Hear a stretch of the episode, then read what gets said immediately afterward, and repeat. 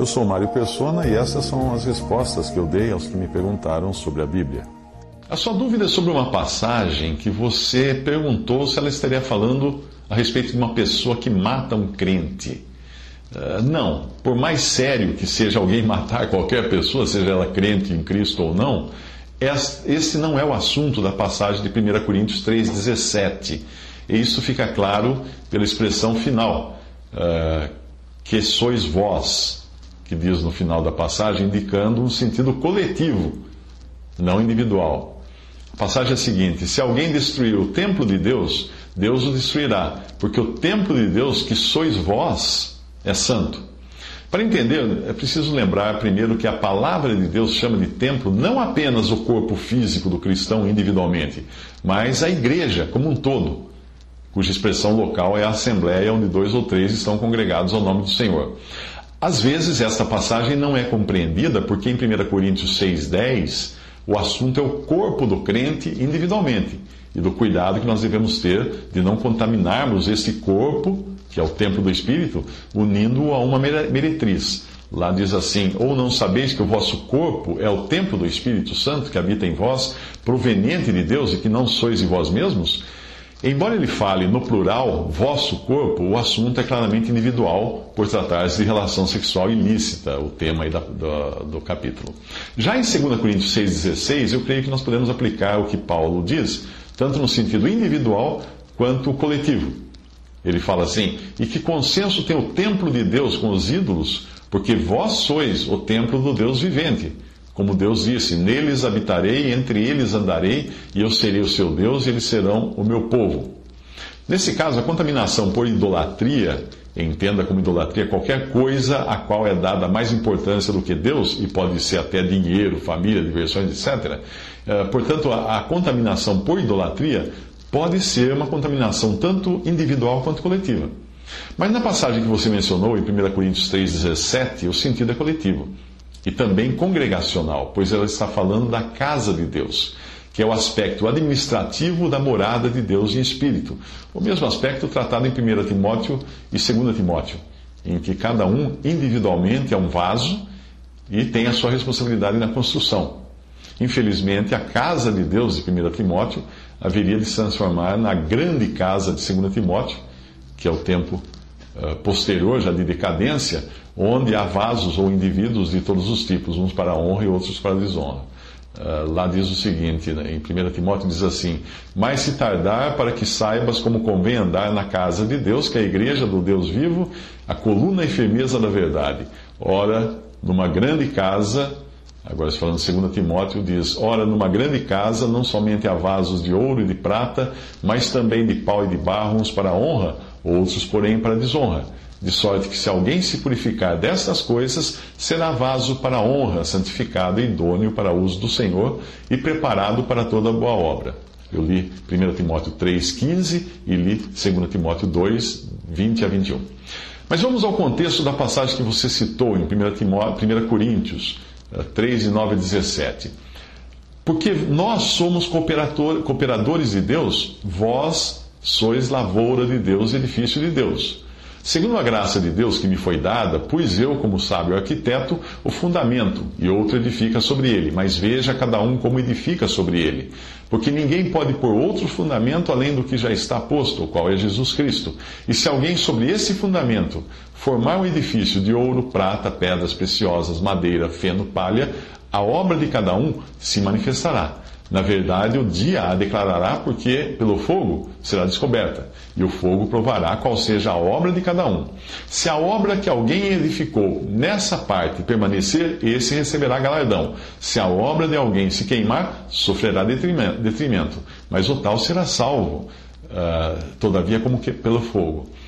Não sabeis vós que sois o templo de Deus e que o Espírito de Deus habita em vós? Se alguém destruir o templo de Deus, Deus o destruirá, porque o templo de Deus, que sois vós, é santo.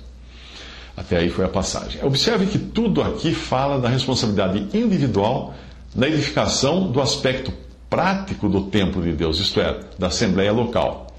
Nós devemos lembrar de que Paulo está inicialmente falando da experiência dele em Corinto.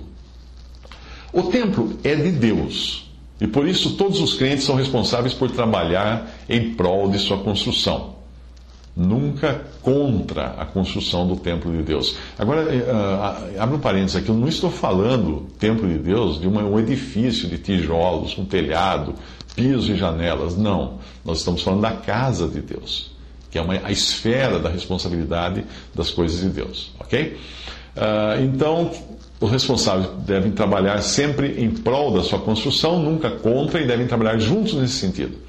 Deus dá a cada um a habilidade de trabalhar nesse sentido, e ao se referir à Assembleia em Corinto, Paulo diz: segundo a graça de Deus que me foi dada, pus eu, como sábio arquiteto, o fundamento, e outro edifica sobre ele, mas veja cada um como edifica. 1 Coríntios 3,10. Foi Paulo quem pregou aos coríntios, pregou Cristo aos coríntios, e este crucificado. Este é o único fundamento e foi colocado apenas uma vez no início da construção, como acontece com qualquer alicerce numa obra. A partir dos que foram salvos pela fé, teve início a assembleia naquela localidade, a qual continuou a ser construída pelos outros que edificavam sobre o fundamento lançado por Paulo. Mas o apóstolo deixa clara a responsabilidade de cada um na construção, na forma de um alerta, mas veja cada um como edifica sobre ele. Isto é solene. Cada crente tem uma enorme responsabilidade nas consequências dos seus atos e no impacto que estes causam na assembleia dos irmãos reunidos.